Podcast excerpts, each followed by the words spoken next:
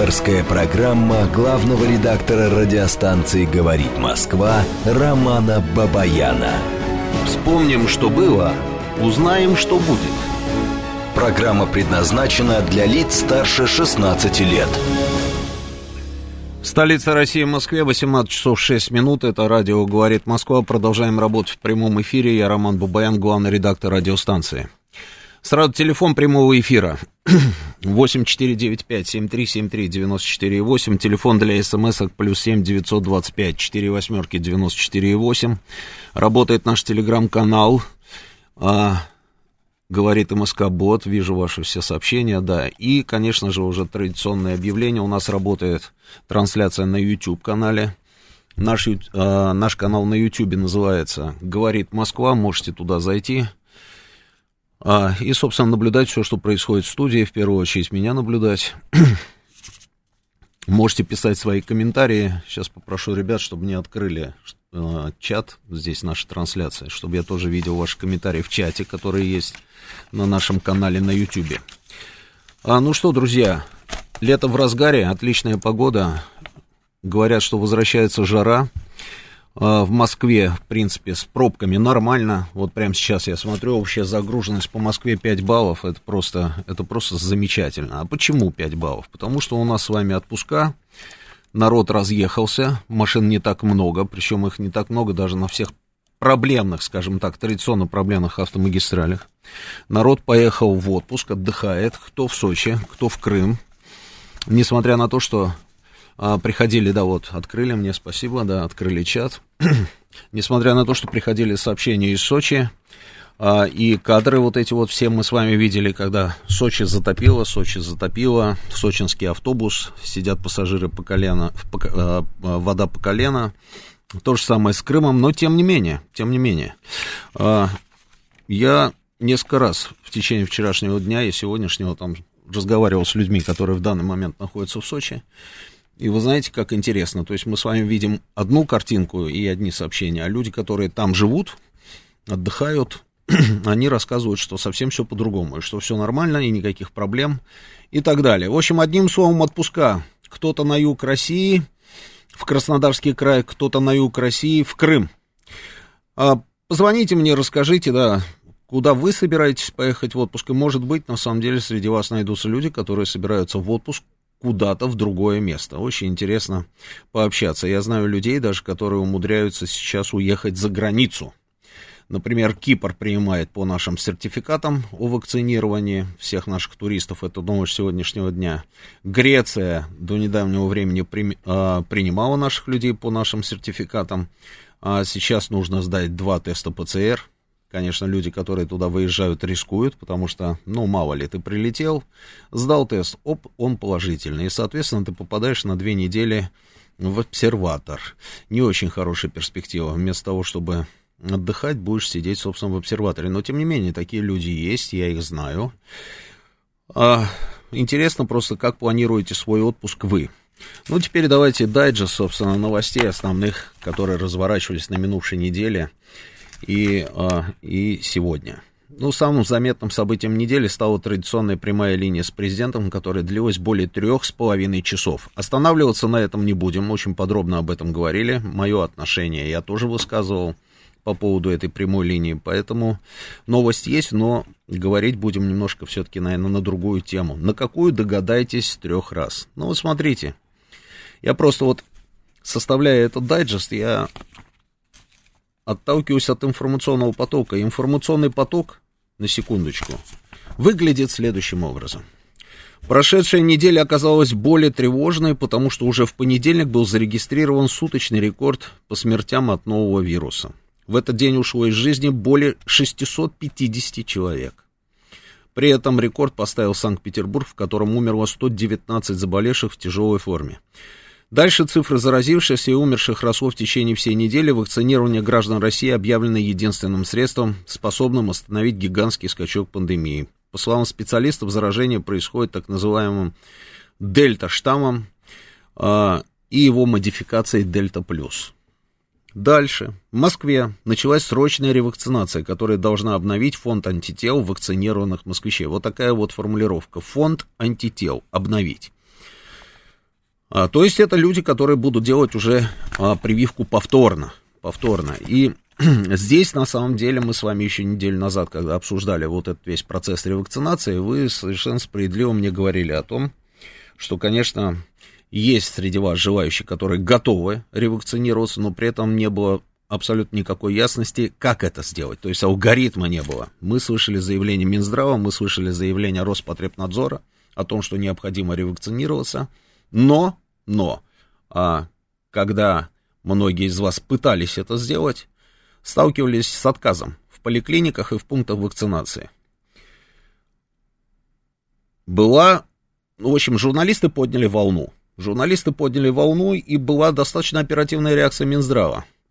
И на следующий же день, после того, как пошли публикации с вопросами к Минздраву, как ревакцинироваться, на следующий день Минздрав рассказал, что они отправили распоряжение, и на основании этого распоряжения теперь людям, которые будут обновлять фонд антител, которые решат обновить фонд антител, собственно, им не будут отказывать, и все это можно будет сделать. И действительно этот процесс пошел. У меня только вопрос. У меня вопрос такой, знаете, тоже, наверное, набивший оскомину. Почему все время, некоторые товарищи, большие-большие товарищи, сидящие в больших кабинетах, почему они все время ждут, что будет поднята волна? Почему они ждут, когда пойдут вопросы, как это сделать? Почему нельзя было это сделать с самого начала? Иначе получалась какая-то не очень умная ситуация. То есть мы, журналисты, рассказываем людям о ситуации, рассказываем о том, что нужно пойти ревакцинироваться. Человек говорит «да», звонит ему, говорят «нет». Но неужели нельзя было изначально продумать все, как говорится, до мелочей в этом достаточно простом вопросе, по большому счету?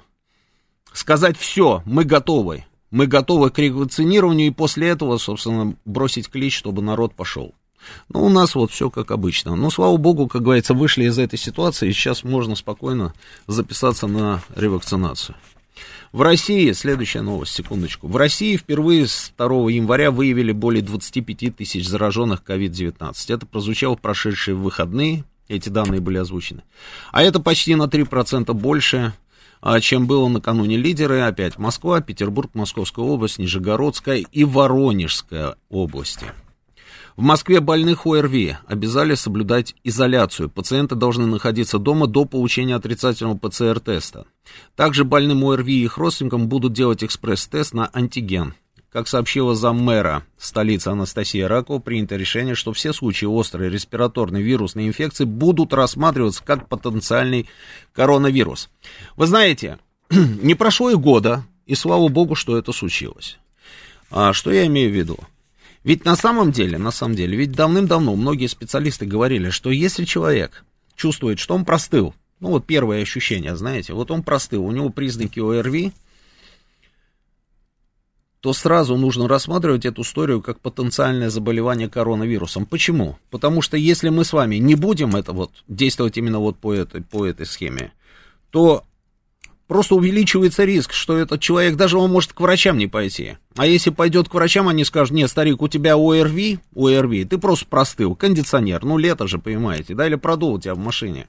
И поэтому иди домой и, как говорится, а мы там будем брать у тебя анализы и посмотрим, что да как. А за это время, пока что да как и анализы, он может взять и заразить кого-то. Хотя я помню, еще год назад было заявление той же самой Анастасии Раковой о том, что действительно люди, которые попадают с пневмонией в больницы, уже изначально, как говорится, оказываются под подозрением, вернее, не под подозрением, а их рассматривают как больных коронавирусом. Понимаете, да? Но сейчас уже не просто пневмония, а просто любые признаки ОРВИ. Дальше. Все стабильно. Господин Боррель, заявил, что Евросоюз готовит новые санкции против России, но также и думает о новых сферах контактов с Москвой. По его словам, Евросовет поручил Еврокомиссии ему лично представить варианты ограничительных мер. Далее цитата. «Которые должны быть готовы на случай, если Россия продолжит нарушать международное право в наших государствах-членах и по соседству». Уже в конце недели появилась информация о том, что ЕС подозревает Россию в поддержке каких-то хакеров. Ну, в общем, одним словом, все стабильно. На своей волне эти люди. Эти люди на своей волне.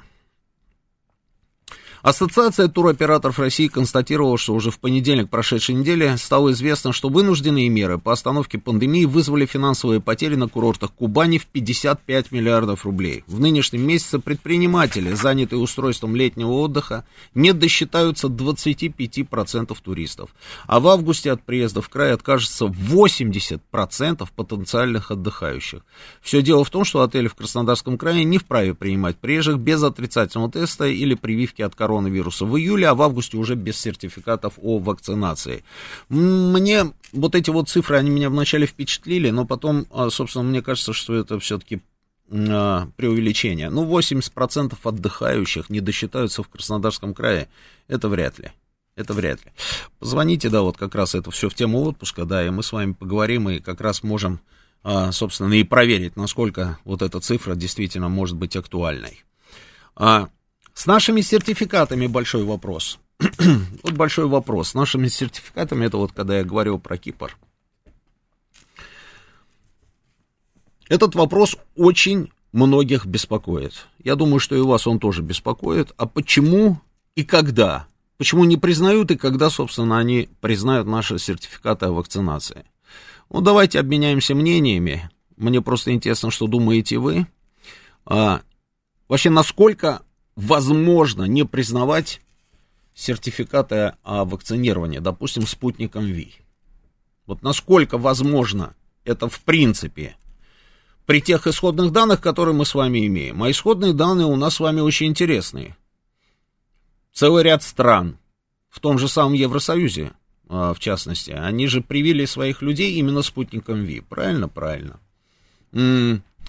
Имея, допустим, там, и даже за пределами Евросоюза, там, по-моему, около 3 миллиардов человек, да, на Земле, собственно, сделали прививку «Спутник V».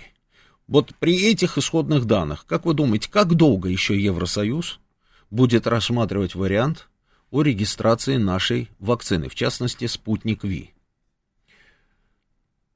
Не кажется ли вам все это, ну, как минимум, странным? Насколько все это можно объяснить исключительно только какими-то политическими соображениями? Может быть, здесь нет никакой политики, и мы с вами заблуждаемся. Может быть, здесь только экономика. Ну, экономика же тоже важный показатель. Может быть, они... Ну, когда я говорю о ней, это, понятно, те, у кого есть вакцины, да? Ну, в первую очередь, Pfizer. Может быть, это их козни в отношении нашей вакцины. Просто интересно, понимаете, вот Сан-Марино, да, мы знаем, что там все, ну, маленькое государство, все понятно, там рядом с Римини, все тотально сделали прививку спутником V. Вот поставили себе эту прививку. Теперь они могут перемещаться по территории Евросоюза, эти люди? Вот может человек из Сан-Марино приехать там в Римини, к примеру, или еще куда-нибудь? Если может, ну тогда вопрос, как же так получается? Нам рассказывают о том, что эта вакцина не зарегистрирована европейским, как это называется, Европейское агентство, да, по лекарственным препаратам. Ну хорошо, не зарегистрирована, соответственно, въехать откуда-то извне на территорию Евросоюза нельзя. А внутри можно перемещаться людям, которые вакцинировались нашей вакциной, или нельзя? По-моему, можно. Если можно, то ситуация просто абсурдная. Или мне кажется? Мне кажется, что... Мне не кажется, что она действительно абсурдная. А венгры? Ну, вот я смотрю чемпионат Европы, да, и все комментаторы просто с восторгом рассказывают, что посмотрите, какая атмосфера. Наконец-то мы устали там от этого интершума, который накладывался на все эти футбольные матчи. Потому что футбольные матчи проводились при пустых стадионах, или стадионы были частично заполнены. И вот какая волшебная атмосфера на стадионе в Будапеште. Почему? Потому что Орбан принял решение, и, собственно, венгры поставили себе вот нашу вакцину, сделали прививку спутником V. Венграм можно перемещаться? Могут венгры там заехать, там, я не знаю, в какую-нибудь страну Евросоюза? Или не могут? Если могут, то опять где логика? Почему венгры могут, а мы, допустим, не можем? Ну, странная, согласитесь, ситуация. Вот как вы думаете, чего здесь больше? Политики, экономики или действительно, там каких-нибудь медицинских аспектов? Ну, вот как-то так. Мы даже можем запустить голосование. А давайте запустим голосование. Если вы считаете, что вот в этом самом решении Евросоюза не регистрировать «Спутник V» или какие-нибудь другие российские вакцины больше политики, то позвоните по телефону 8495-134-2135. Если вы считаете, что политика здесь не при чем, а в основном это экономика, то есть Pfizer хочет максимально расширить, собственно, свой рынок, захватить, скажем так, этот рынок, то позвоните по телефону 495-134-2136.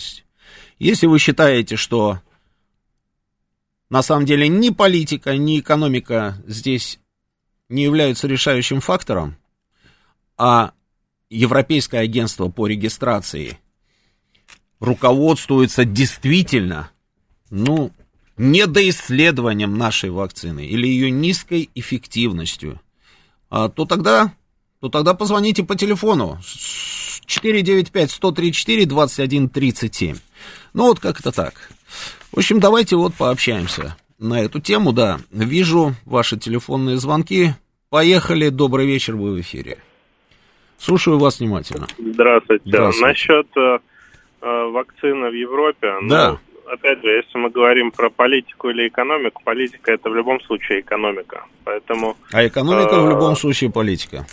Да, поэтому, помните, просто... Говорим быть... партия, подразумеваем Ленин, говорим Ленин, да, подразумеваем поэтому вполне, я не удивлюсь ни грамма, если узнаем, что там кто-то из Pfizer раз в неделю привозит чемодан денег тем, кто ответственен за регистрацию вакцины. И пока он его возит, они еще тормозят процесс. Ну, хорошо, вот, а вот давайте тоже вот так вот, просто чисто логически, да? Хорошо, предположим.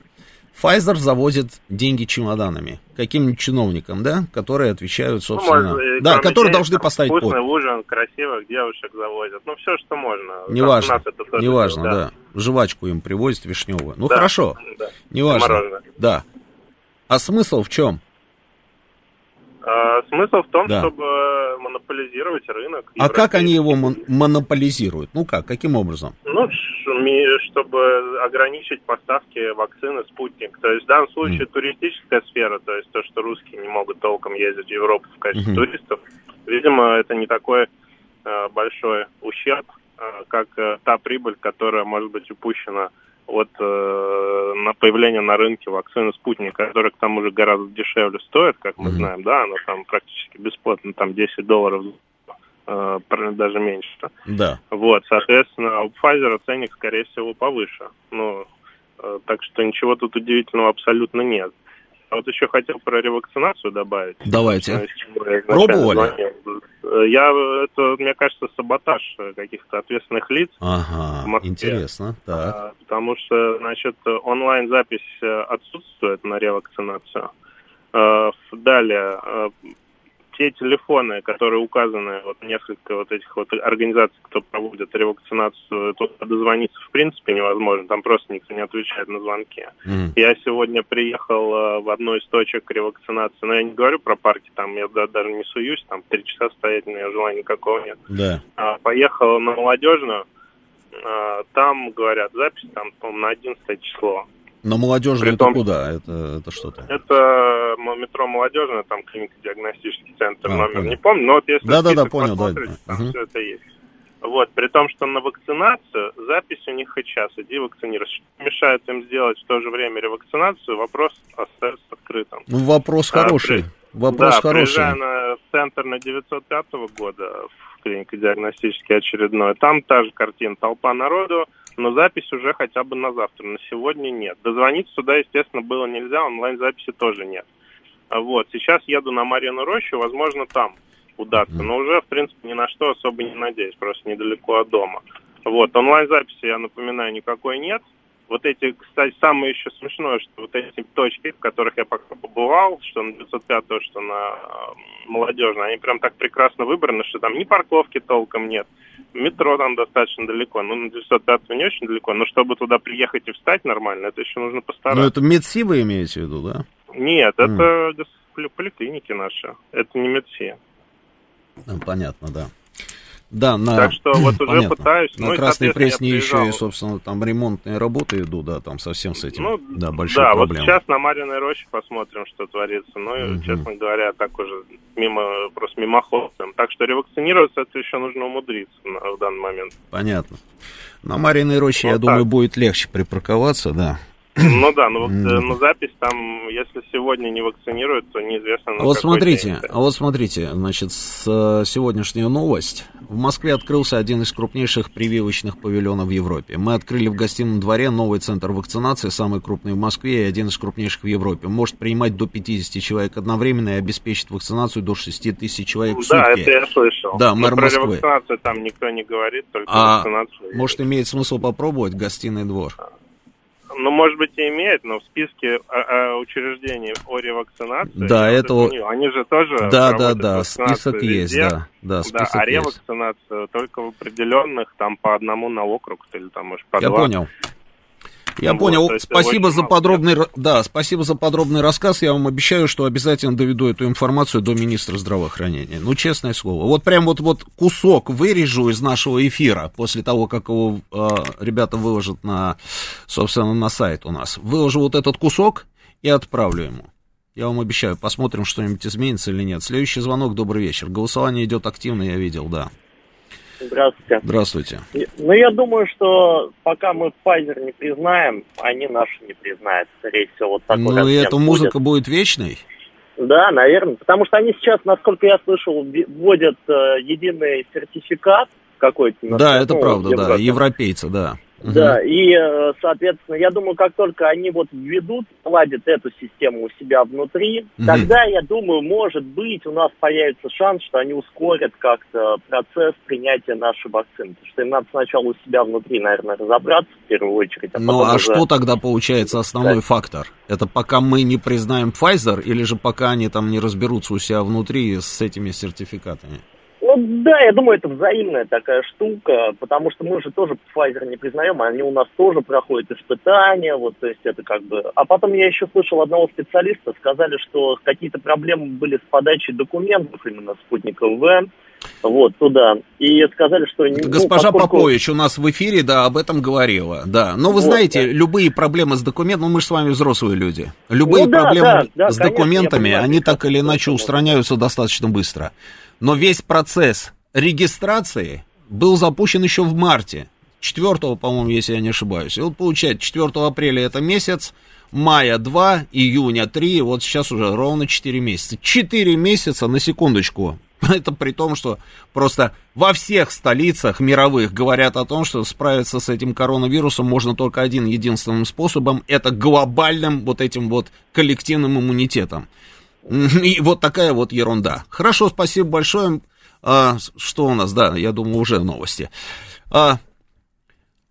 Мне кажется, вообще эта ситуация какая-то странная. Почему? Потому что вот, ну, нет перспективы играть в долгую, понимаете, таким образом. Если у тебя нет перспективы играть в долгую, то зачем, в принципе, начинать эту игру? Ну, это же идиотизм. Это абсолютная ерунда. Ну, человек там, я не знаю, с прививкой из Аргентины, да, в Аргентине наша вакцина, Спутник V, вот он завтра прилетает в Рим, это если мы не про граждан там Евросоюза, да, вот опять же вопрос, если они там единый какой-то сертификат, как вы говорили, да, сейчас собираются вводить, а это так и есть, то, а получат ли этот самый сертификат там те же самые венгры, допустим, или сан-маринцы, или же итальянцы, которые частично сделали себе эту вакцину, или же какие-нибудь немцы и французы, которые сюда приезжали в качестве туристов таких, знаете, помните, вакционный туризм, он же по-прежнему функционирует, существует, то есть они приезжают, делают эту вакцину нашу, а потом они туда уезжают, получат они этот сертификат? Если получат, ну тогда же это просто идиотизм. Ну, как можно там господину Мюллеру, уроженцу там, я не знаю, Мюнхена или Тюбингена, выдать этот сертификат, а какому-нибудь там, я не знаю, другому человеку, который с этим же самым сертификатом, с этой же самой прививкой собирается приехать, не пускать его. Но это тогда совсем уже все не про здравоохранение, правильно? Правильно. Давайте мы сейчас прервемся на новости, вернемся буквально через несколько минут. Авторская программа главного редактора радиостанции «Говорит Москва» Романа Бабаяна. Это радио «Говорит Москва». Продолжаем работу в прямом эфире. Идет ваше голосование. Давайте напомню. Значит, если вы считаете, что во всем этом вопросе с регистрацией нашей вакцины в Евросоюзе больше политики, то вы должны позвонить по телефону 8-495-134-21-35. Если вы считаете, что больше всего здесь экономики, то звоните по телефону 8-495-134-21-36. Если вы думаете, убеждены, что ни политики, ни экономики здесь нет, а все упирается действительно в какие-то там медицинские соображения, исследовательность нашей вакцины, то, соответственно, ваш телефон 8495-134-21-37. Да, значит, идет голосование, очень хорошо, причем идет это голосование, уже достаточно много человек позвонил, продолжайте звонить. Вижу ваши сообщения в чате.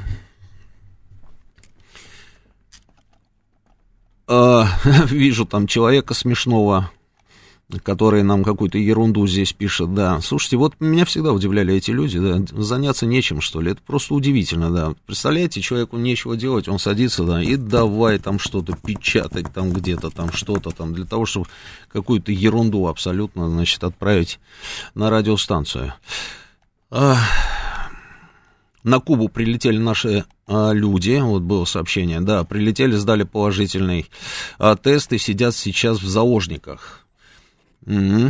Понятно. Ну, вот это вот та самая история, про которую я говорил, что можно, конечно, улететь, авиасообщение у нас со многими странами мира открыто, но, да, можно оказаться вот в такой вот не очень приятной ситуации. А Индия открыта, спрашивает господин Антипов. Хочу съездить туда, отдохнуть на йогов, посмотреть. Юмор засчитан. Хотя, кто его знает, может, вы на самом деле серьезно. Дальше. На Кубе можно и в обсервации посидеть. Главное, чтобы ром почаще подавали сигары. А вот с чего, да, ром кубинцы, ром не жалеют. Вива ля Куба. Но не думаю. Люди же, наверное, за другим летели на Кубу, да. Причем сколько там, 12 часов, да, полета до Кубы. А если у человека подагра, то тоже надо изолировать. Вдруг у него ковид. Слушайте, а при чем здесь подагра? Да, ладно, хорошо. Давайте звонки ваши, поехали. Добрый вечер, слушаю вас. Алло? Да, говорите. Здравствуйте, Роман, очень приятно с вами беседовать и слушать вас. Я могу немножечко приоткрыть занавес, как перемещаются люди в Европе. У меня там живет дочь уже давно. Очень интересно, давайте. Где она живет? Смотрите, несмотря на то, что это называется Евросоюзом, это все сейчас практически на бумаге. Каждая страна принимает свои правила, да. Как впускать граждан из других стран Евросоюза. И самое главное, у них там даже не прививка, которая сделана в самом Евросоюзе, а именно отрицательный ПЦР-тест.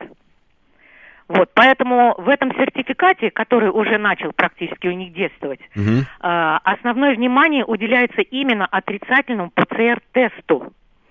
В результате, например, не во всякую страну даже можно въехать на машине, потому что, например, Швейцария, она вообще пока никого не пускает, даже своих. А то есть границы закрыты швейцарские, да? Да. Что касается Бельгии, вот там у меня дети. Бельгия, она внесла, и многие сейчас страны Евросоюза внесли, к сожалению, нашу страну сейчас в красную зону. Поэтому туристы не могут туда приехать, только по экстренным случаям.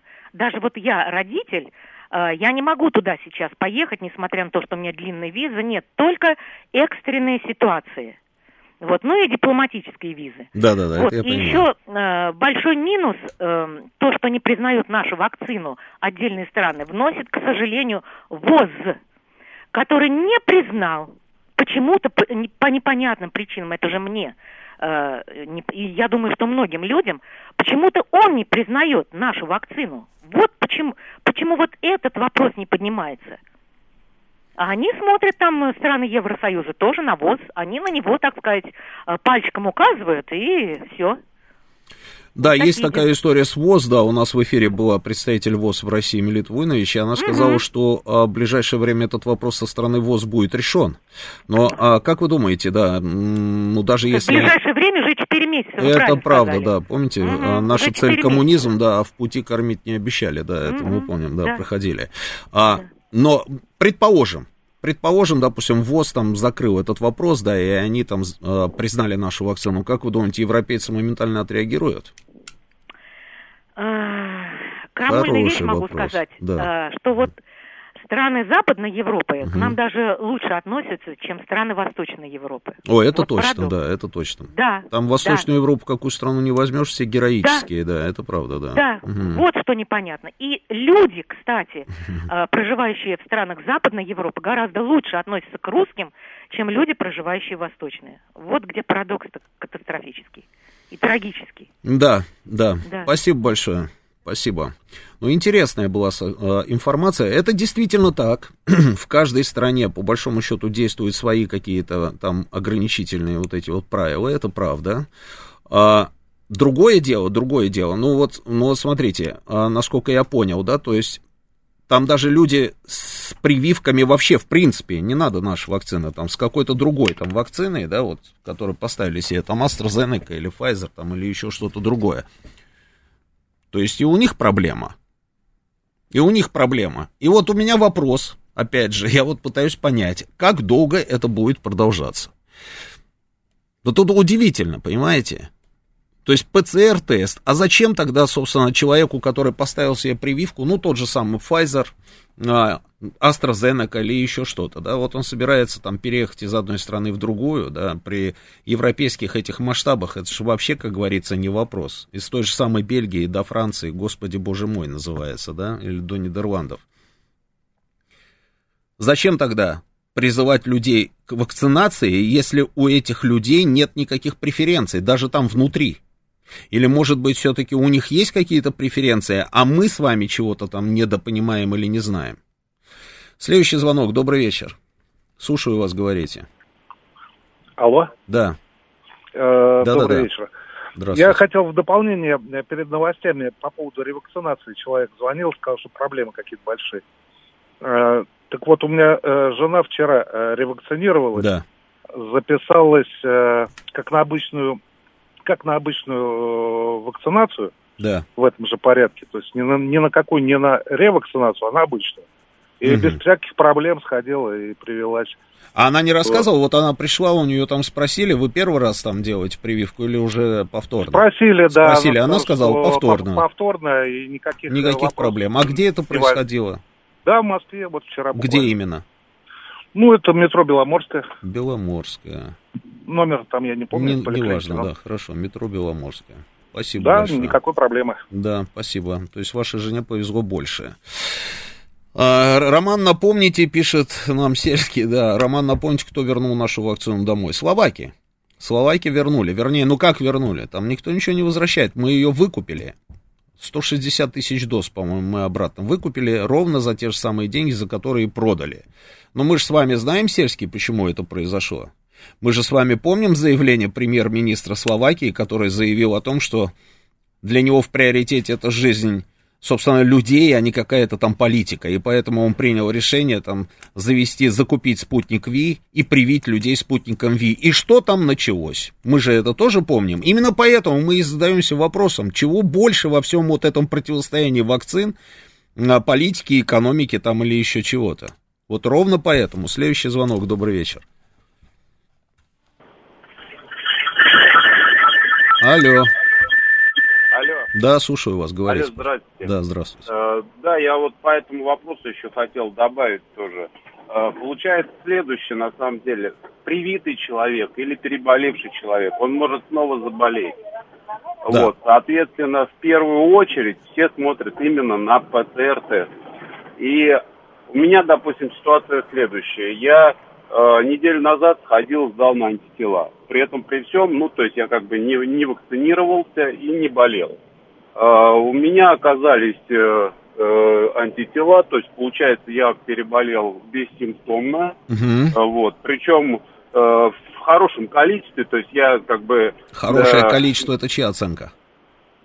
Скажем так, смотришь в интернете информацию, да, то есть мне можно идти сдавать плазму таким количеством. Вот. Но при этом при всем, то есть в этом же бланке написано, да, то есть, ну, что вы переболели, а дальше, то есть все равно, то есть вот именно ПЦР-тест, он дает гарантию того, что человек не болен. И во всей Европе делают то же самое. Я, может быть, вас расстрою, но мне почему-то кажется, что ПЦР-тест не дает никакой гарантии. Вполне возможно, потому что это тоже... То есть, слушайте, мы же с вами слышим вот это вот бесконечное количество историй. Помните вот эти вот формулировки? Ложно-положительный, ложно-отрицательный. ПЦР-тест тоже не дает никакой гарантии, поэтому... Но, слушайте... Тогда мне кажется, что и ПЦР-тесты не надо брать. Если вы не принимаете сертификат, здесь есть логика в ваших словах, когда вы говорите, что привитый человек может заболеть, поэтому они ориентируются на ПЦР-тест. Логика есть. Но ПЦР-тест они тоже, понимаете, ни о чем по большому счету. И так, и так. Ну, ведь специалисты же рассказывали, что ПЦР-тест может выявить только в первые сутки, да, когда вот этот вирус еще не опустился куда-то глубоко. Ну, в первые три, насколько я понимаю. Я слышал, там вначале и первые три говорили, потом в первые сутки, потом он куда-то опускается и уже ПЦР-теста не видит, а человек уже болеет, понимаете, какая штука. То есть и здесь с ПЦР-тестами тоже, это не панацея. Ну, в итоге... У нас то же самое, понимаете, у нас точно так же придерживаются в первую очередь именно результатов ПЦР-теста. То, что ты привился или то, что ты переболел, это совершенно ничего не значит по одной простой причине. Это как в гриппе, да, сейчас идет куча штаммов. То есть, соответственно, ты вчера поболел одним, завтра ты можешь поболеть другим. Вот и все. Тогда вообще никакой гарантии нет. Ни так, ни сяк, ни наперекосяк. Да, а как вы думаете, а если, допустим, вот такой вот идеальный мир, представим с вами на секундочку, что завтра мы проснулись и узнали, что все население планеты Земля с прививками. Как вы думаете, будет там какой-то другой вариант этого штамма, ну, этого вируса, новый штамм какой-нибудь? Ну, он все равно мутирует и все равно развивается по-своему. А где он развивается? Он развивается. И до сих пор, на самом деле, то есть вот вся информация, которая есть по этому вирусу, все равно все специалисты разводят руками и говорят, мы не знаем, что будет дальше. И, соответственно, те волны, которые сейчас накрывают мир, да, то есть мы в прошлом году летом жили намного легче, чем живем сейчас. Да, это правда. А весной? Поэтому в прошлом году? Весной в прошлом году, скажем так, мы все присели вот. И распространение не легче, чем этой весной, правильно? Этой весной не было такой волны, скажем так, этой весной. Такой волны не было, да, вот она пришла. Да. Ну ладно, хорошо, спасибо большое. Все-таки у меня большие вопросы там и к этому ПЦР-тесту. Я согласен, что у нас то же самое, что в первую очередь ориентируется на ПЦР-тесты, но мне кажется, что это все мертвому припарке, это не работает. По крайней мере, ты на 100% никого не выявишь. Это в любом случае обязательно будут какие-то ложные тесты. И в чем смысл тогда всей этой истории, непонятно. Читаю ваши сообщения. Смотрим с мужем Давидом вас в Хельсинки. Привет мужу Давиду. На юг, в Крым. В том, что народец, вот прям так и написано, Роман, в том, что народец не привился вовремя, во многом Путин виноват. Он в апреле сказал, что Россия прошла пандемию лучше всех. Вот народец и решил, зачем прививаться-то, раз Россия все уже прошла. Что-то мне подсказывает, что человек пишет из соседней страны. Даже не будем говорить, какой. Говорят, признают, когда насытят рынок своей вакциной. В Италии на заводе будут спутник производить, до конца года примут наверняка. Да не только в Италии, да, огромное там количество стран. Мы же слышали, да, что итальянцы собираются открывать там производство. В Сербии уже производят. Немцы говорили о готовности производить на своей территории, французы говорили о готовности производить на своей территории. То есть все потенциально готовы, но все в подвешенном состоянии. Так, если каждые полгода делать ревакцинацию, не повредит ли это иммунитету? Я не знаю, друзья. Ну вот специалисты различные говорят, что нет. Другое дело, что, ну не будем делать там эти прививки. А не повредит ли это, в принципе, нашей с вами жизни? Вот тоже вопрос. Ой, убежало сообщение. Страгинский, подруга заболела, 3 прививки сделала, 1 двойную и 1 одинарную. Не появились антитела, слава богу, жива. Вчера из больницы выписали домой долечиваться. Видимо, попала в эти 3%. Есть такие люди, у которых не вырабатываются антитела, мы это знаем. Я знаю там человека с лейкемией, и тоже... пытался человек, собственно, привиться, а получить эти антитела не получается. Я не знаю, может быть, ваша подруга тоже чем-то болела, поэтому у нее организм, собственно, и не вырабатывает эти антитела, несмотря на прививку. Если прополоскать горло мироместином, то ПЦР ничего не покажет. Да, мы видели эту выдающуюся представительницу туристического агентства, по-моему, в Красноярске, которая учила своих клиентов, собственно, как обойти ПЦР. Ну, слушайте, ПЦР они обходят здесь, потом прилетают туда, ну, допустим, обошли там, да, этот ПЦР, потом раз и заболели. И кого обманули эти люди? ПЦР-тест показывает только фазу активного распространения вируса, если болен, подходит для перелета. Да, если, это я про мироместин уже прочитал, по большому счету все эти ПЦР-тесты, QR-коды и прочее лабудень, будем честны, полумеры, ибо единственный действенный способ в эпидемиологическом процессе — это прекратить эпидемию, разрыв путей передачи, но это, к сожалению, недостижимо. Планета Железняка, то есть разрыв вот этого самого пути передачи, это и есть массовая вакцинация коллективная, правильно? Правильно. Ну да, но у нас с этим тоже проблемы. Вчера в Инстаграме была ортопед и травматолог, нейрохирург и ортопед, были без... вчера была в институте, пардон. Да, это я уже, видите, да, когда вижу, у меня сразу инстинктивный Инстаграм, потому что у нас же сейчас единственный источник информации, да, это соцсети, получается. Была вчера в институте ортопедии и травматологии ЦИТО, нейрохирург и ортопед были без масок и перчаток. После долгих уговоров, значит, нейрохирург надел таки маску, ортопед отказался. Вот кто нас заражает, люди в белых халатах, но с грязными руками и черной совестью, Елена. Ну, да, Елена, да, мы знаем, что сплошь и рядом, на самом деле, люди без масок, без ничего, врачи, ну, в том числе и врачи, как вот, если вам верить. Надо было сфотографировать их, на самом деле, и отправить эту фотографию туда, куда надо. Я думаю, что быстро вправили бы мозги. Следующий звонок, добрый вечер. Слушаю вас, говорите. Добрый день, Роман, Владислав. Да, здравствуйте. Роман, слушайте, я вот, допустим, против таких обсуждений прививки. Знаете почему? Угу. Потому что вот вы хороший журналист, но вы плохой врач. И куча других журналистов... Я вам тоже, даже больше скажу.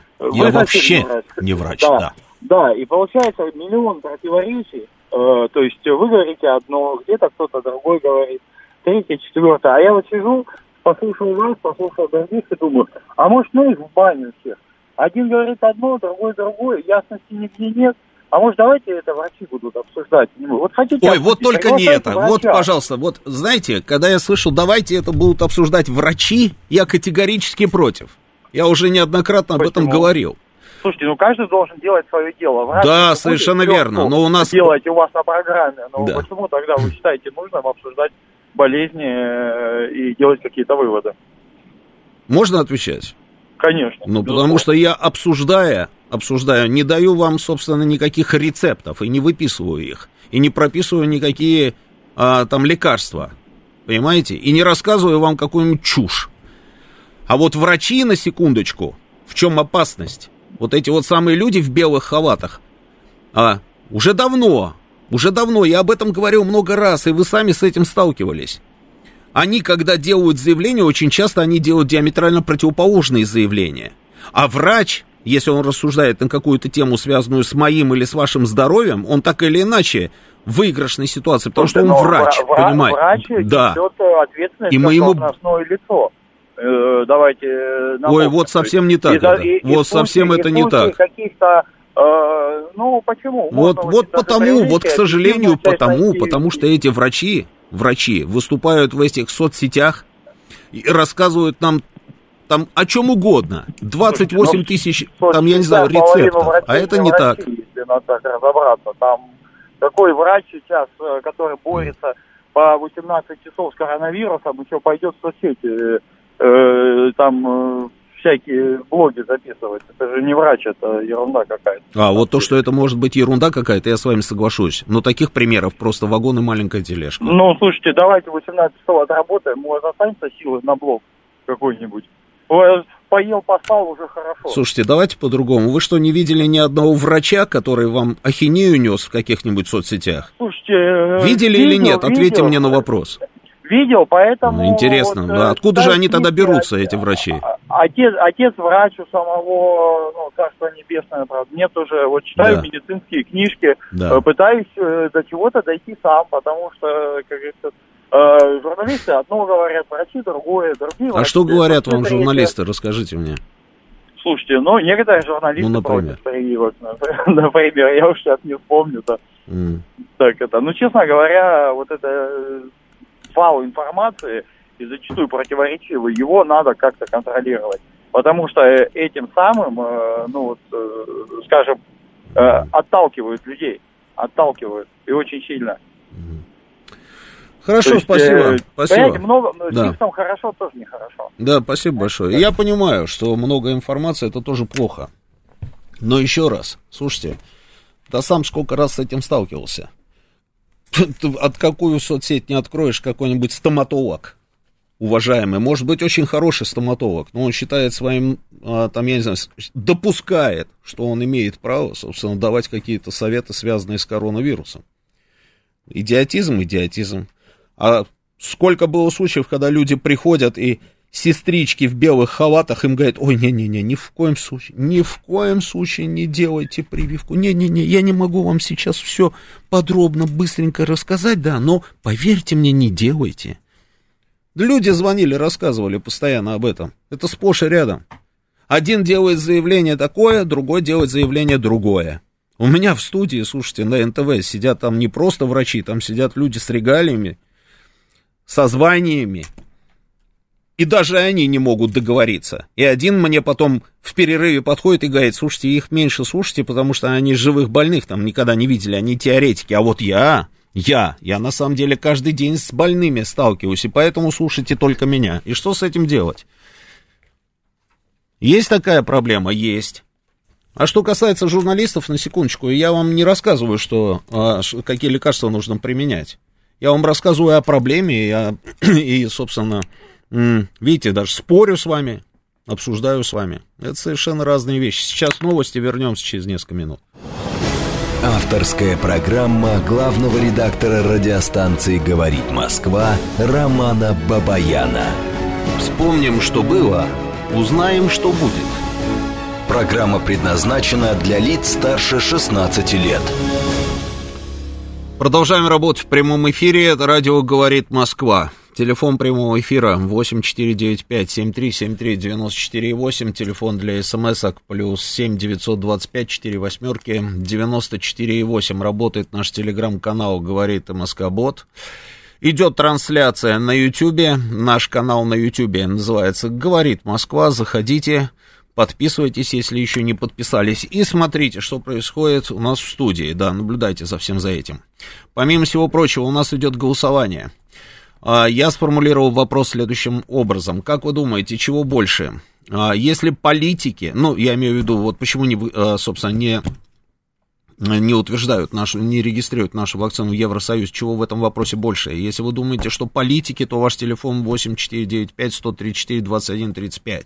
Если вы считаете, что экономики, то 8-495-134-21-36. Если не экономики и не политики, а потому что у нас просто какая-то такая вот странная вакцина, то ваш телефон 8-495-134-21-37. Странные вещи, говорит дама. Мы, граждане Финляндии, на прошлой неделе летали на аукцион в Женеву. Лиля вечная. Ну, может быть, вот вы слышали сами, позвонила женщина, рассказала про Швейцарию, да. Ну, вот вы летали, да. 9031 спрашивает у меня: Роман Георгиевич, как скажете, так и сделаю, вакцинироваться или нет? Конечно, да. Конечно, да, и не слушайте никого. Идите, сделайте прививку, ничего страшного в этом нет. При этом, если даже заболеете, а это очень незначительный процент людей, все-таки, которые с прививкой, но заболевают, очень-очень незначительный. Если заболеете, то пройдете через это очень легко. И уж точно никогда в жизни не окажетесь под ИВЛ, там, в реанимации, или уж тем более не умрете. Так что даже не думайте об этом. Вот смотрите, если ВОЗ...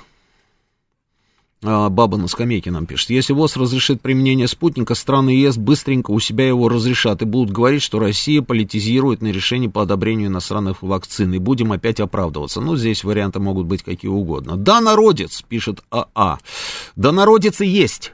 После 2020 года никаких иллюзий по этому поводу. Достаточно в метро спуститься и посчитать людей без масок или с масками под носом. Ну да. У нас очень много бессмертных.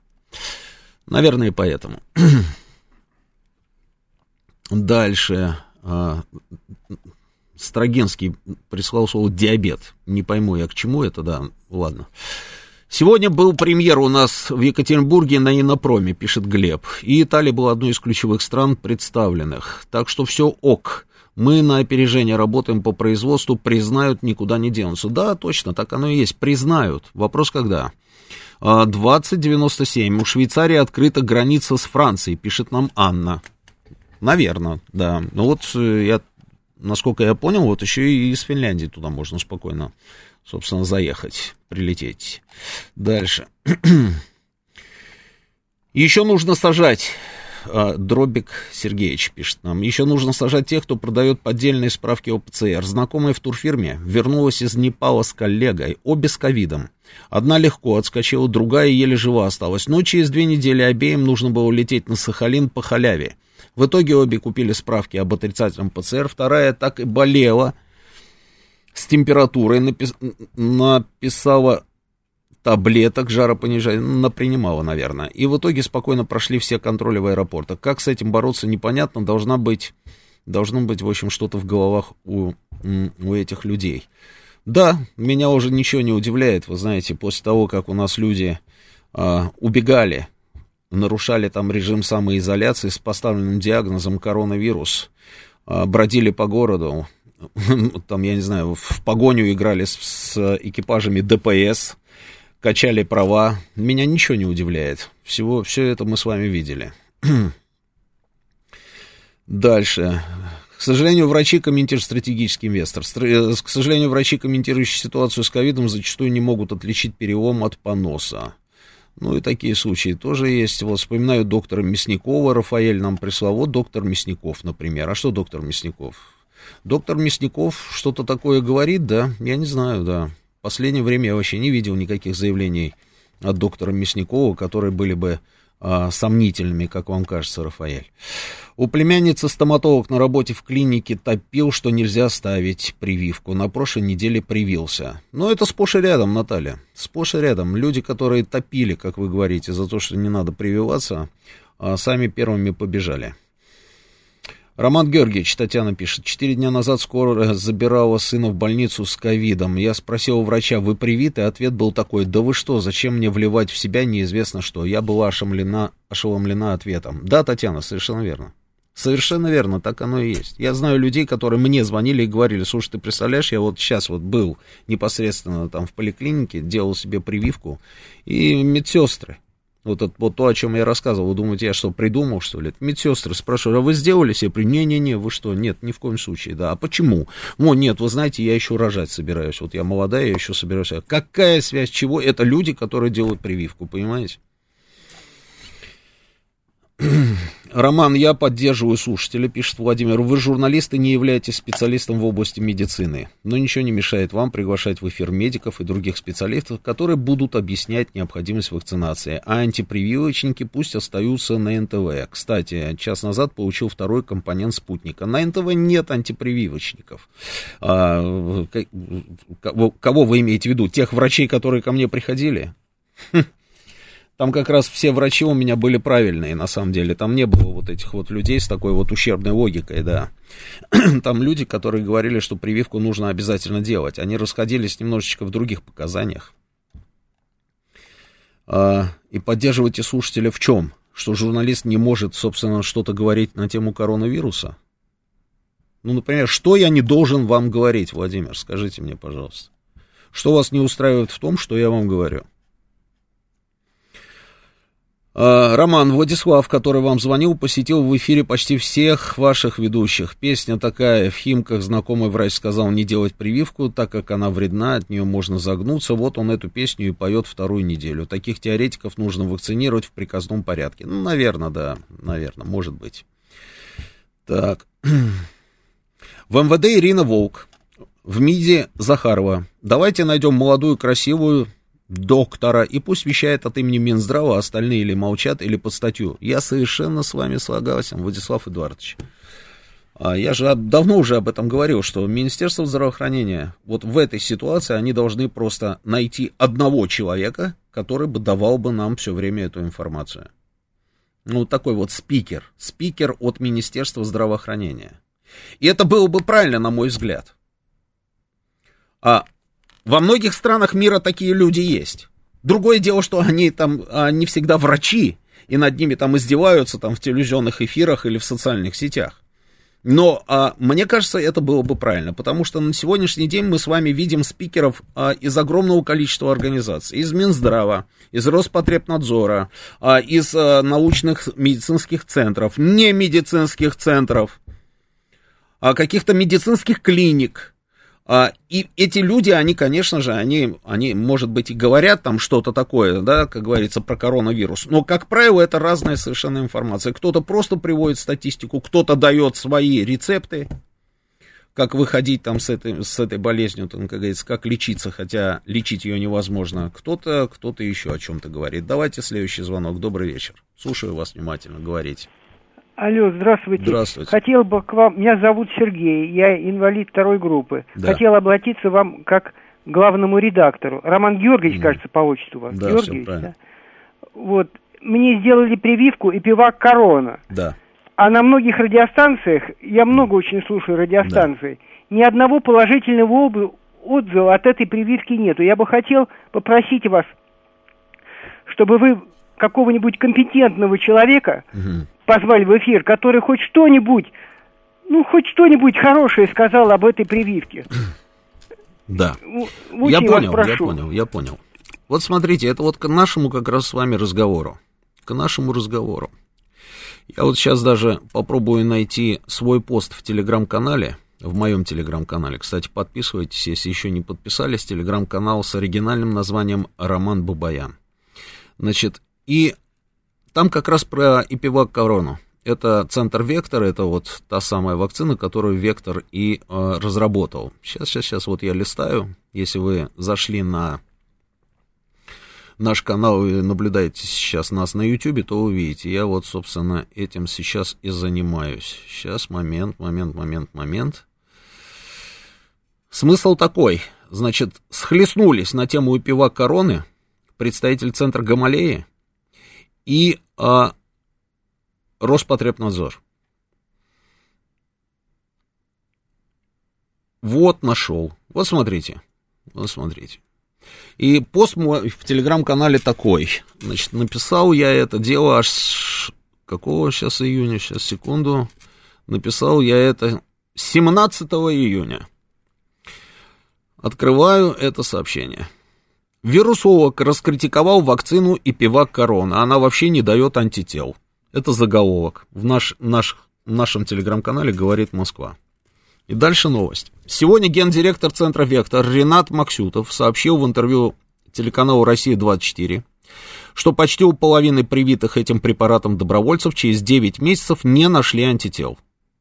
Вирусолог, профессор научно-исследовательского центра эпидемиологии и микробиологии имени Гамалея Анатолий Альштейн заявил в разговоре с радиостанцией «Говорит Москва», что причина массового использования Эпивак Короны – это влияние главы Роспотребнадзора. И дальше цитата. Главный санитарный врач является соавтором и продвигает вакцину Эпивак Корона. Это вакцина, которая вообще правильных антител не дает. Она просто никакая. Но говорить это крамово, потому что главный санитарный врач считает по-другому. Она считает, что у нее в 1% случаев не появляется антител. А на самом деле от нее даже в 1% антитела не появляются. Эпивак Корона – это не вакцина. Я вот когда увидел эту новость, я вот написал свой пост, собственно, в Телеграме, что самое время теперь переругаться друг с другом вместо объединения усилий, одни разборки. Плохо все это. Вот что делать в этой ситуации? Уважаемые люди делают вот такие заявления. Потом звоните вы мне на радио и говорите, скажите что-нибудь хорошее. Ну, давайте я скажу что-нибудь хорошее. Да, от этого что-то поменяется? Не поменяется. Если я же не академик и не медик, как вы справедливо здесь заметили, да, в телеграм-канале, я просто журналист. Я вот беру заявление там одного академика и беру заявление руководителя, гендиректора Центра Вектор. И вам вот зачитываю. Выводы делайте сами. Вот что делать в этой ситуации, я не знаю, друзья. Следующий звонок, добрый вечер. Новость от 17 июня. Вот, почитайте там, покопайтесь, найдете вы ее. Здравствуйте, да, Роман. Здравствуйте. Ну, на самом деле, да, данное отрицательное мнение о Эпивак и Эпивак Короне существует у людей, которые непосредственно заведуют лабораториями молекулярной генетики, в том числе являются профильными профессорами университета Соединенных Штатов Америки. Это Константин Северинов. Очень доступный человек, пока живет еще здесь, находится в России. Его можно пригласить в эфир, а не приглашать, в отличие, извините, вашего помощника, совсем не однофамильца, прямого родственника, невролога, рассуждать о вакцинах, которые рекомендовал всем без учета хронических заболеваний ставить вакцины, тем более, что он сказал, что вакцины может ставить не только медсестры, но и санитарки. Поэтому более, как так называемого, непрофессионального подхода и недальновидного, в том числе и нелогичного подхода к этой теме, я не видел. Тем более он скомпрометировал сам себя, когда говорил, надо непосредственно спрашивать медиков.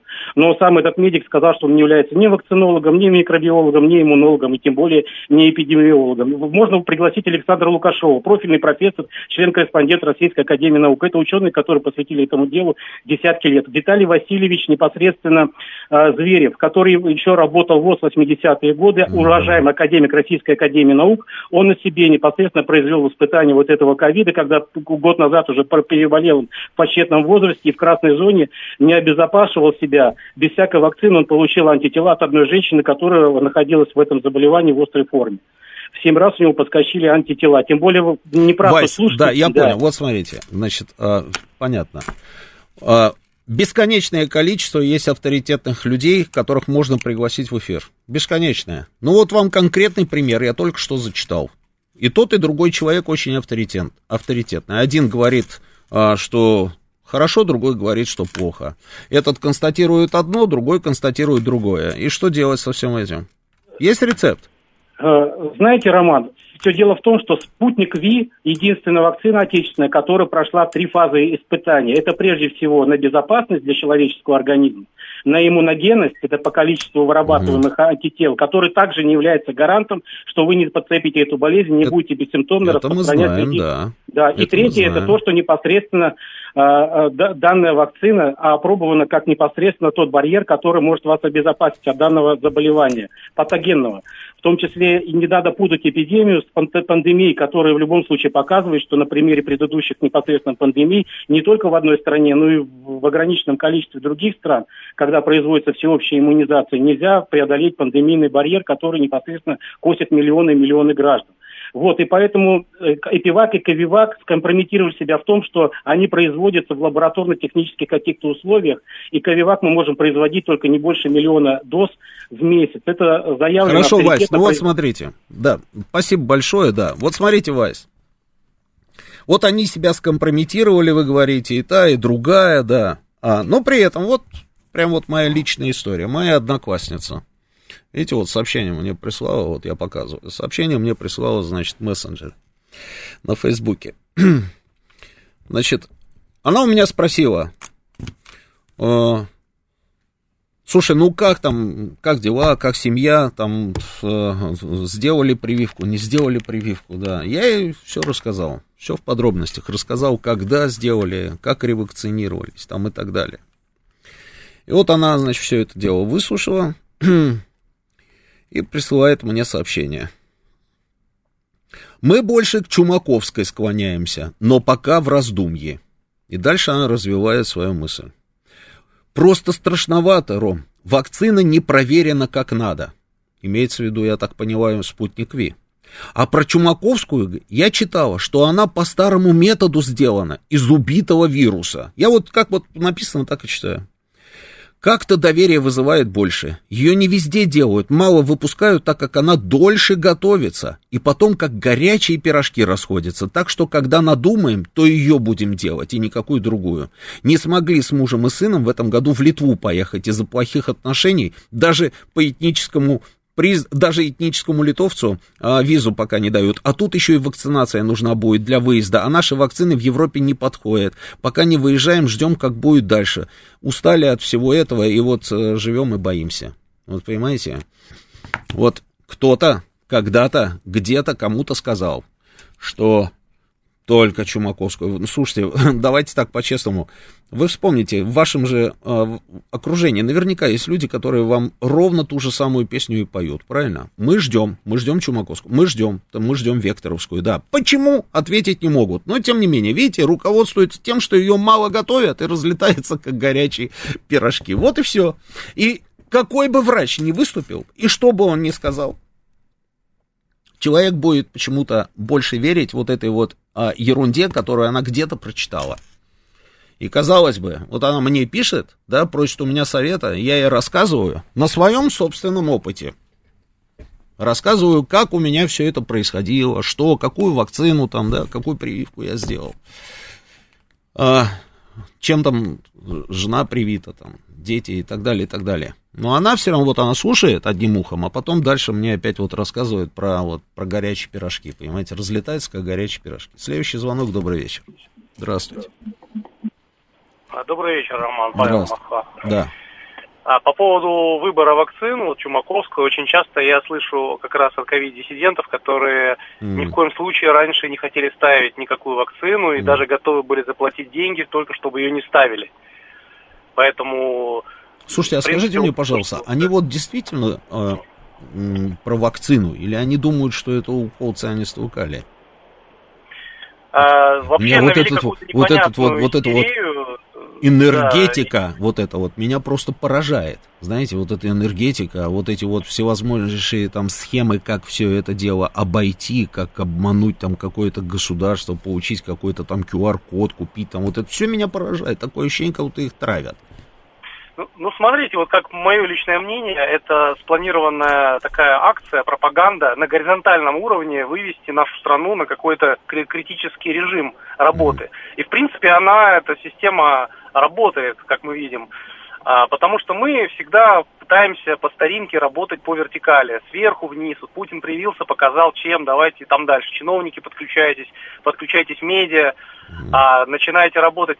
А вот наши враги, они работают по-другому, они снизу, они горизонтально на вот этих коммуникациях, там, на наших каких-то непонятных страхах, которые, в принципе, на чатике управляют. На чатике рассчитывают, да. На чатиках, да, на родительских и подобных чатиках, да. И там вся вот эта вот ерунда, вот эта вся ересь, она там плодится и размножается. И пока у нас люди не начнут как-то критически воспринимать эту информацию, взвешивать, да, какие-то за и против. То есть, почему, например, некоторые считают, что я лучше переболею натуральным коронавирусом, происхождение которого до сих пор еще неизвестно, натуральное ли оно, предпочитают переболеть вместо того, чтобы воспользоваться вакциной, которая в Это удивительно, согласитесь, легче. Да? Вот умом действительно этих людей понять невозможно. Тут, видимо, чем-то другим нужно понимать. А они не боятся, что они не выздоровят?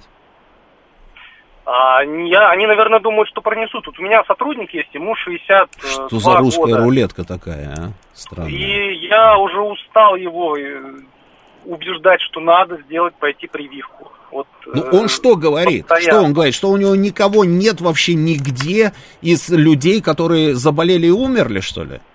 Он, ни одного человека. Во-первых, да, он не сталкивался лично. Да, он не сталкивался, он говорит, что мне некогда. Ну, я не против, но мне некогда. Ну, я как-нибудь потом сделаю. Да, да. Вот как-то так, а потом уже будет поздно, потому что даже сделав второй укол, ну, должно пройти еще дней 20, как минимум, чтобы это работало. Вот. И в частности, у меня, например, да, я делал в феврале второй укол. В мае у меня была легкая форма этого ковида. Ну, совсем легкая, даже температуры не было. А самое что интересное, в июне была еще раз, видимо, этот новый штамм индийский пробил все-таки антитела, и потому что были свойственные симптомы, там определенные, там ломота в суставах, там 37,5 градусов температура. Но, тем не менее, тренировка вот этой вот вакцины, это тренировка для организма в первую очередь, она положительно влияет, это очевидно. Я по своему примеру могу сказать. Многие скажут, что я заболел, потому что я привился, я знаю это. Да, да. Да, я к этому готов. Да. Хорошо, спасибо большое. Да, вот быстренько еще несколько сообщений. Григорий, Санкт-Петербург. У меня брат жены хирург, прививаться не собирается. Здоровья вашему брату вашей жены. Олег, Роман, я этот вопрос тоже вчера прошел, выезжал из Минска в Литву, сказал на вокзале, что привился спутником V в Москве, не прокатывает, только ПЦР-тест нужен, тогда путь открыт. И это при том, что я резидент Евросоюза, так что кто привит и хочет сюда въезд, только ПЦР дает зеленый свет. Нелогично, но факт. Да, совершенно верно, так оно и есть. Факт, но при этом нелогично. Это да. Поставил себе спутник V 2 дня... Да, 2 дня расстройства желудка, скажем так, да. Подпись Сергеич, 60-60. Бывает, да, у каждого по-своему все это проходит. У кого-то рука болит, а у кого-то расстройство желудка. Сейчас новости, вернемся через несколько минут.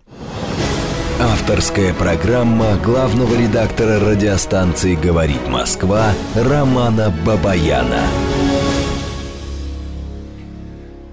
Это радио «Говорит Москва», я Роман Бабаян. Продолжаем работать в прямом эфире. Телефон прямого эфира 8495-7373-94-8. Телефон для смс-ок +7 925 4 8 94 8. Работает наш телеграм-канал «Говорит Москобот». Идет трансляция на YouTube. Подписывайтесь на наш, канал на YouTube. Канал наш называется «Говорит Москва». Здесь тоже можете комментировать, ну и самое главное, вы можете наблюдать за всем, что происходит у нас в студии. Читаю ваши сообщения.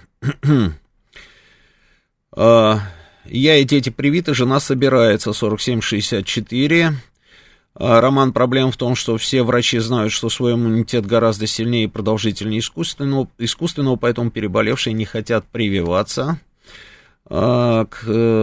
Дэн пишет нам в Телеграме. Роман, вот интересно ваше мнение. Сдал тест на антитела, количественный в инвитро. Максимальный предел 500, это обозначение по стандарту ВОЗ. У меня более 400, а более 150 говорит о сильном иммунитете. Я болел, что мне делать, прививаться или нет? И вот под кофе, значит, тоже пишет на эту тему. Добрый вечер. После ковида нет смысла прививаться. Вроде бы 6 месяцев.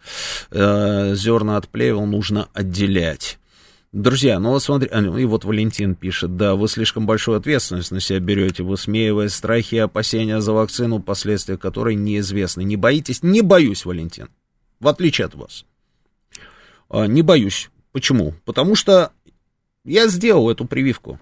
И не надо мне рассказывать про 6 месяцев. О, давайте мы подождем и посмотрим, что там будет через 6 месяцев у тех, кто поставил себе эту, значит, сделал эту прививку и так далее. У меня прошло уже больше, чем 6 месяцев.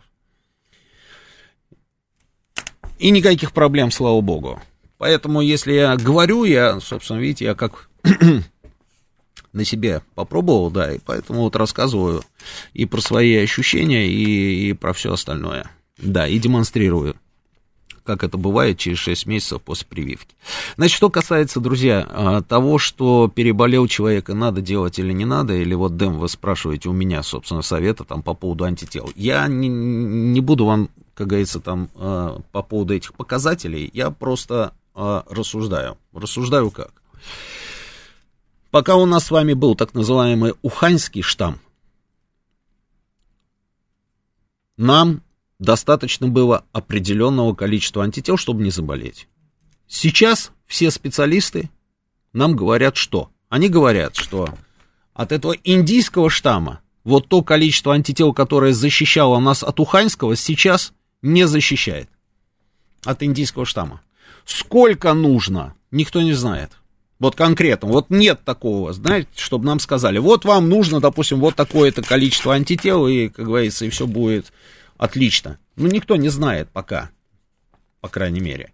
Но нам говорят, что антител должно быть как можно больше, понимаете? Как можно больше. При этом, что было зафиксировано? А было зафиксировано следующее, что если, вы знаете, когда вы идете тест там на антитела сдаете, да, там внизу есть референсные значения. Ну, к примеру, должно быть больше 50. Больше 50. Вы сдаете, и вам дает результат, что у вас антител, допустим, там 450 или 300. То есть шестикратное превышение. Шестикратное превышение, специалисты говорят, этого достаточно, чтобы вас эта дельта не взяла. Если у вас 150, эти же самые люди говорят, что это может не сработать. Может не сработать. То есть вы можете оказаться в зоне риска. Железобетонных каких-то вот этих порогов оттечения не существует. Если бы они были, было бы легче. То есть мы с вами бы знали, на что ориентироваться. Но нет этих порогов во всем мире. Более того, во всем мире, как подорванные люди, не сдают эти тесты на антитела. Это у нас такая, знаете, национальная забава. Практически национальный спорт. Именно поэтому сейчас ты, когда идешь в какую-то лабораторию, да, а тебе говорят 7 рабочих дней. 7 рабочих дней, в лучшем случае там 4, потому что мы все сдаем на антитела, и понятно, почему мы это делаем тоже с другой стороны, потому что, ну вот я, допустим, как принимал решение там о том, чтобы пойти ревакцинироваться, я следил за количеством антител, которые у меня были, и когда я понял, что они у меня упали, врачи сказали, что вот это вот значение тебе не дает защиты. На вопрос, что делать, говорит, ну лучше тогда, собственно, ревакцинироваться и увеличить количество антител. Я это сделал, все. И вам советую, друзья, если вы переболели, понятно, вы переболели, у вас есть антитела, следите за ними очень внимательно. Если трехкратное превышение референсного значения, мне кажется, этого недостаточно. Четырехкратное, пятикратное, еще более-менее. Ну, а если еще, как говорится, больше, так вообще здорово. Я вот так понимаю, собственно, тех людей, которые от имени Роспотребнадзора или от имени медицинских центров нам рассказывали про вот эту вот ситуацию с дельта, со штаммом дельта. Вот ориентируйтесь, наверное, на это. И где-то была информация, она так проскользнула, да, и что-то не особо сильно на нее обратили внимание. Вот эти вот референсные значения, вот эти тесты, да, то есть вот ты приходишь, сдаешь там в какой-нибудь лаборатории, не будем называть лабораторию, ты сдаешь, там написано, а тестирование проводилось вот тестом, вот таким вот, американский тест, допустим, там, или итальянский, там, или еще какой-то, да. Вот эти референсные значения, они были привязаны к уханьскому вирусу. И где-то проходила информация о том, что эти референсные значения будут пересмотрены уже применительно к этому вирусу индийскому. То есть уже будет не больше 50, а больше 150, понимаете, да, это две большие разницы. А сейчас пока вот нам советуют руководствоваться только одним единственным соображением. Антител должно быть больше. Нужно постараться их увеличить. Если их можно увеличить при помощи вакцины, соответственно, нужно идти этим путем. Я так думаю. Слушаю вас, добрый вечер, вы в эфире. Добрый вечер, Роман, Сергей Алексеевич. Да, Сергей Алексеевич. Вы сказали, тут схлестнулись Центр Гамалеи и Роспотребнадзор. Да, ну, почитайте. Я откровенно думал, что только на экономическом форуме члены правительства Российской Федерации кидаются горячими блинами. А тут еще два института специалиста. Ну, вот возникает вопрос, кто должен быть арбитражем этого спора? Президент вот несколько дней назад сказал... все три вакцины эффективны и безопасны. В том числе он говорил про Эпивак Корону, что она безопасная, туда-сюда. Все, то есть он все положительно охарактеризовал. Президент это из пальца сам не высосал. Он берет информацию от ученых, от первых, так сказать, рук. Спрашивается, пока не будет создан единый центр, который будет иметь право делать публичные заявления, вот этот бардак будет до бесконечности. Мы опять с вами возвращаемся ровно к этому, да. Вот оперативный штаб, он работает, но он не справляется с задачей. Но если один врач, как вы уже десяток примеров приводили, говорит одно, академик говорит другое, второй, третий академик говорит пятый и так далее и тому подобное. И что в результате? Количество слухов не уменьшается, количество вот этих вот предложений не уменьшается, и только вот каша в голове у многих. Вот ничего вот в этом плане не делается, или боятся чего-то. Совет безопасности есть. Если Путин сказал, так стало быть, вмешаться должна администрация президента, поправить это положение. Кто еще? Вот пример, пожалуйста. Вот вы только что говорили об индийском штамме. Ровно 29 июня, что говорит министр здравоохранения, что не позже 6 месяцев от перенесенного заболевания надо сделать прививку. То же самое говорит Голикова. И устойчивый иммунитет против коронавируса переболевшие сохраняют в течение 6 месяцев. Заявление 29 июня на расширенном заседании в городе Москве. Теперь вот новый штамп уже функционирует у нас индийский, уже что-то меняется, правильно? Сергей Алексеевич, вот знаете, вот я согласен с вами абсолютно, то есть должен быть единый центр и должен быть уполномоченный человек, который бы делал заявление там и делился бы оперативной информацией, да. Здесь я с вами согласен. Но что касается вот этих вот всех заявлений по поводу 6 месяцев, там 3 месяцев, 9 месяцев, 12 месяцев и так далее, неважно. Мне кажется, что это изначально некорректно. То есть, понимаете как? Вот когда начинают звучать вот эти вот цифры, нужно относиться к ним не как к какому-то там железобетонному значению, а как к предполагаемому сроку, понимаете? Потому что мы же столкнулись с такой заразой, про которую никто ничего не знает. Это правильно уже никто не скрывает, да, все говорят, мы раньше с этим никогда не сталкивались, и поэтому по большому счету точно ничего не знаем. У нас даже лекарства нет, которое бы лечило эту болезнь.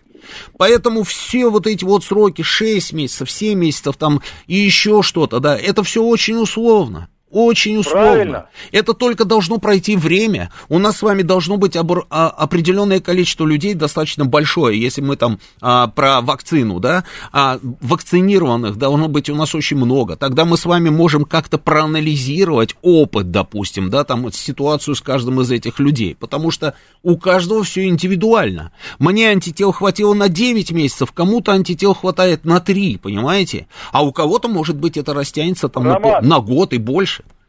Я с вами согласен. Так мы говорим об одном и том же, но заявление кто сделал? Министр здравоохранения. Ну да, я понимаю. Сделала Голикова и где? На расширенном заседании вот как раз по этим проблемам. Ну, Голикова не министр здравоохранения, но в принципе, да, я понимаю, о чем вы говорите. А мы должны с вами, выходит дело каждый из нас, вот я вашу логику отлично понимаю, логически мыслить. Вот я переболел ровно 6 месяцев, и я пойду. А почему не пойти раньше на месяц, скажем? Я поэтому людям... Да, Сергей Алексеевич, спасибо большое. Я поэтому, в принципе, людям и советую. Я говорю, слушайте, 6 месяцев это здорово. Пускай у вас сидит там где-то в голове вот эти вот 6 месяцев, да. Но лучше перестраховаться. То есть пойти посмотреть, там, сколько у меня этих антител, потому что они выветриваются и достаточно быстро, и скорость, собственно, их исчезания, она зависит от конкретного организма. Если человек болен, не болен, если у человека там вот так вот работает иммунная система, по-другому она работает, мы все уникальны, и поэтому с общим вот этим вот шаблоном, там, под 6 месяцев ты не можешь подходить к этому вопросу. Вот как раз вот я читаю... 0644. За 2 дня до начала всеобщей вакцинации сдал тест на уровень антител. При пороге в 50 у меня значение 79,5. Вторую прививку спутника ставил 7 февраля. Вот как быстро она выветривается, Илья. Вот, у Ильи вот так. А у меня 9 месяцев.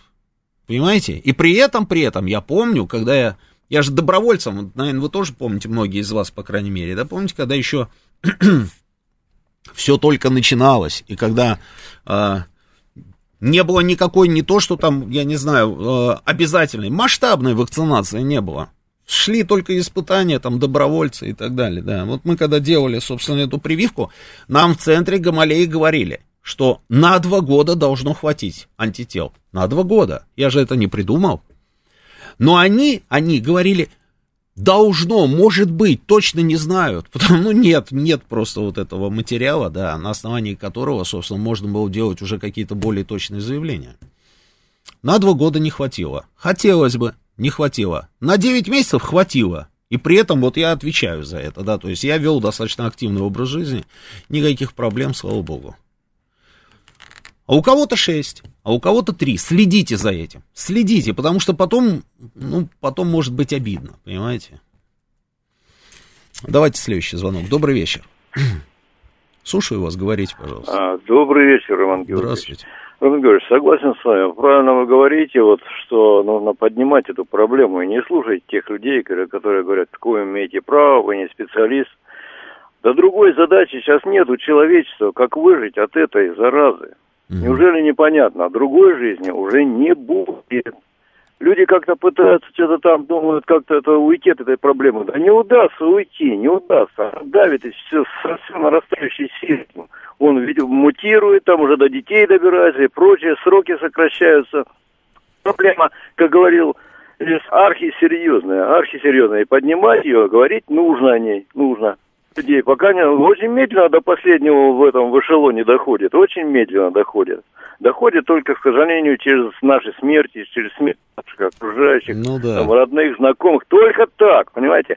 И не, мы не специалисты, там, я, там, кто-то еще. Вот. Но, ну, понятно же, чтобы прекратить пути распространения вируса, должна быть, ну, первое, как вы выразились, давайте предпримем, возьмем ситуацию, когда все вакцинировались. До этого тоже недостаточно. Вакцинированный человек, ну, уже переносит вирус. Единственный путь прекратить распространение вируса, как ни странно, маски, просто не дать ему выпрыгнуть из человека. Вот. На защиту, на прием. Глаза остаются, глаза защитить, ну, минимум очки, все. Ну, допустим, такую ситуацию экстраполированную, что все население страны надело маски, понимаете? Одновременно надело маски. Такого может быть. Но навряд ли, понимаете? К сожалению, человечество не вырвется из этого. Это вот такое впечатление, природа поставила свою задачу скинуть этого зловредного человека с планеты Земля, чтобы он ей не мешал. А в свое время это было в виде потопа осуществлено, кому кто считает природу, кто Бог, Господь Бог. Но это так. И человечество, да не в состоянии даже простейшие вещи делать, защитить себя, надеть маску нормально, а не носить подбородки. Понимаете? Вот поэтому человек без маски должен быть объявлен вне закона, я резюмирую. Все, вне закона, отсюда все действия. Только так. Спасибо. Предвижу, что могут позвонить люди, которые вам начнут рассказывать, что маска — это вообще полная ерунда, социальная дистанция тоже ерунда, перчатки ерунда, все ерунда абсолютно, а вот кукурма, вот она точно поможет, или имбирь, ну вот что с этим делать? Так, в науке случаются провалы, это нормально, но у нас боятся из-за этого лишиться денег, поэтому врут до последнего.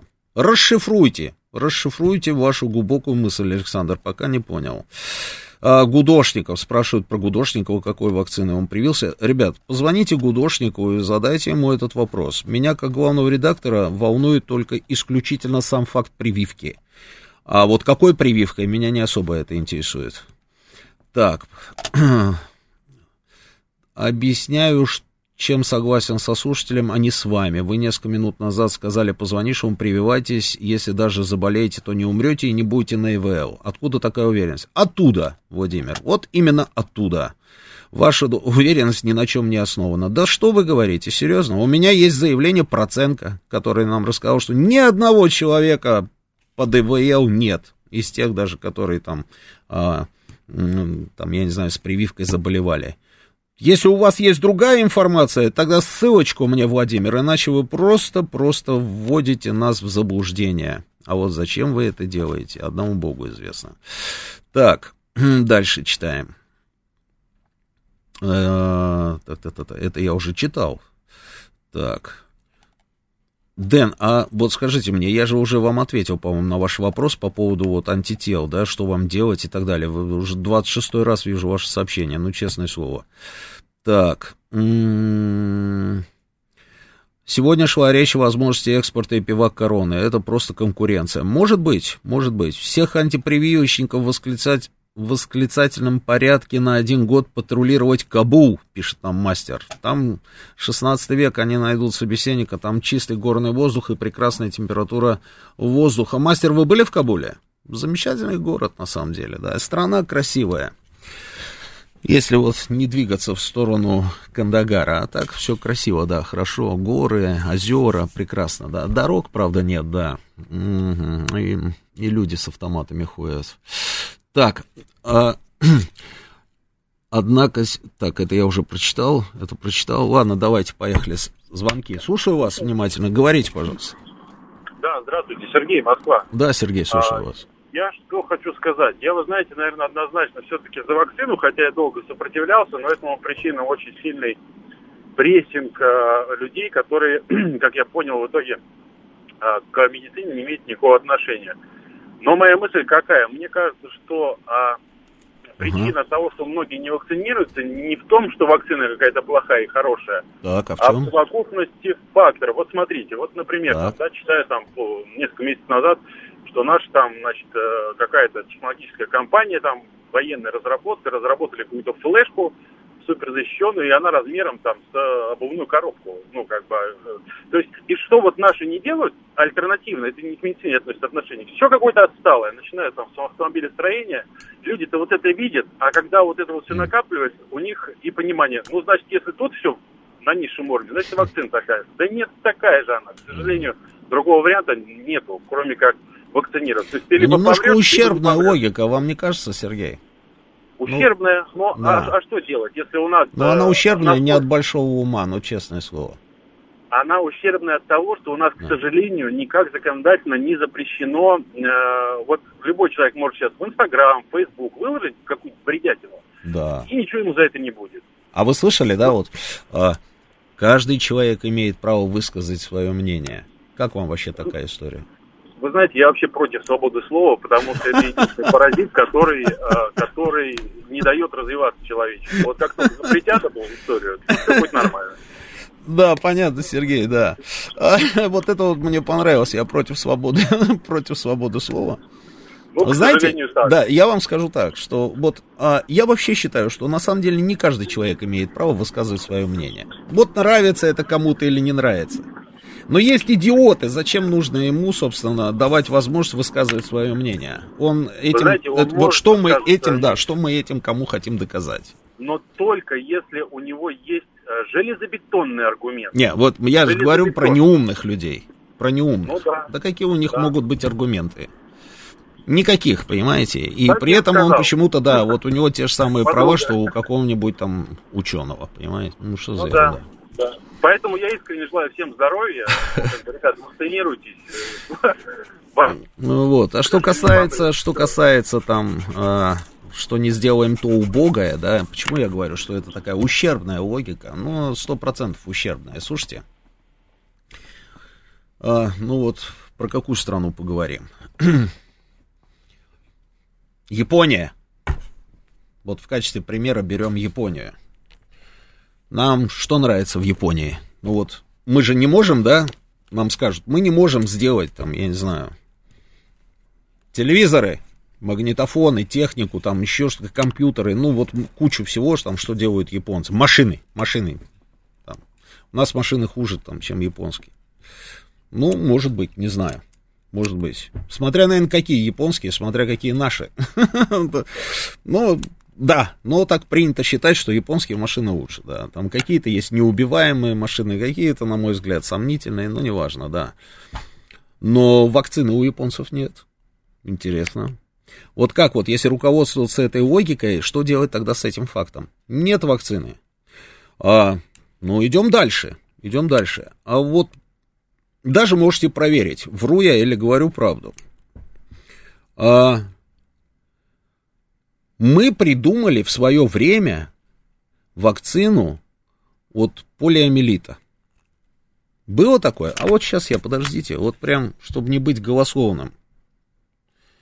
Сейчас, момент, друзья. Ищем и найдем, я думаю, сейчас что-нибудь такое. Так. Вот, по-моему, нашел. Значит, смотрите. Вот, вакцинация в СССР была тотальной. Дифтерия, коклюш, туберкулез, столбняк, оспа, корь прививались отечественными препаратами, которые считались одними из лучших в мире. К примеру, полиомиелит стал настоящим бедствием для ряда стран в советские годы. Именно эта болезнь сделала инвалидом будущего президента США Франклина Рузвельта и английского писателя-фантаста Артура Кларка. В самом же Советском Союзе эпидемия полиомиелита началась в 1949 году. Однако изобретенная вскоре вакцина, к удивлению всего мира, не дала болезни привести к непоправимым печальным последствиям. Кроме того, препарат смог спасти едва ли не целую нацию. Эпидемия полиомиелита в Японии, точно, видите, не изменила мне моя память, стала благодаря, советской помощи, спала благодаря советской помощи. СССР был единственной страной в мире, производившей действенное противодействие болезни. Однако власти Японии не разрешали использовать советскую вакцину. Ситуация изменилась только после массовых митингов матерей, японских матерей, заболевших полиомиелитом детей. Тогда вакцина спасла жизни 20 миллионов детей. Понимаете, какая штука? Вот вам, пожалуйста, при этом бытовую технику и машины японцы делают хорошие. Немцы делают отличные машины, но вакцины у них нет. Вот как вот тогда вот, собственно? Я же говорю, какая-то ущербная логика. Итак, друзья, наше время истекло. Результаты голосования. Я быстро вам расскажу про результаты голосования. Вопрос я задал следующим образом. Как вы думаете, почему не регистрируют наши вакцины в Евросоюзе? Если вы считаете, что политика, то один номер телефона, а руководство политическими соображениями. Если вы считаете, что всему виной экономические какие-то там соображения. И если, допустим, наши вакцины нехорошие, поэтому. Ну, так вот, большинство из вас, 52%, считают, что по политическим соображениям не регистрируют «Спутник V» на территории Евросоюза. 28% считают, что с нашей вакциной что-то не то, и 20% позвонивших на радио считают, что всему виной экономика, то есть пытаются как-то вот максимально экономическую выгоду, собственно, извлечь производителей других вакцин. Вот такие результаты голосования. Будьте здоровы, встретимся с вами через неделю, а сейчас новости на «Говорит Москва».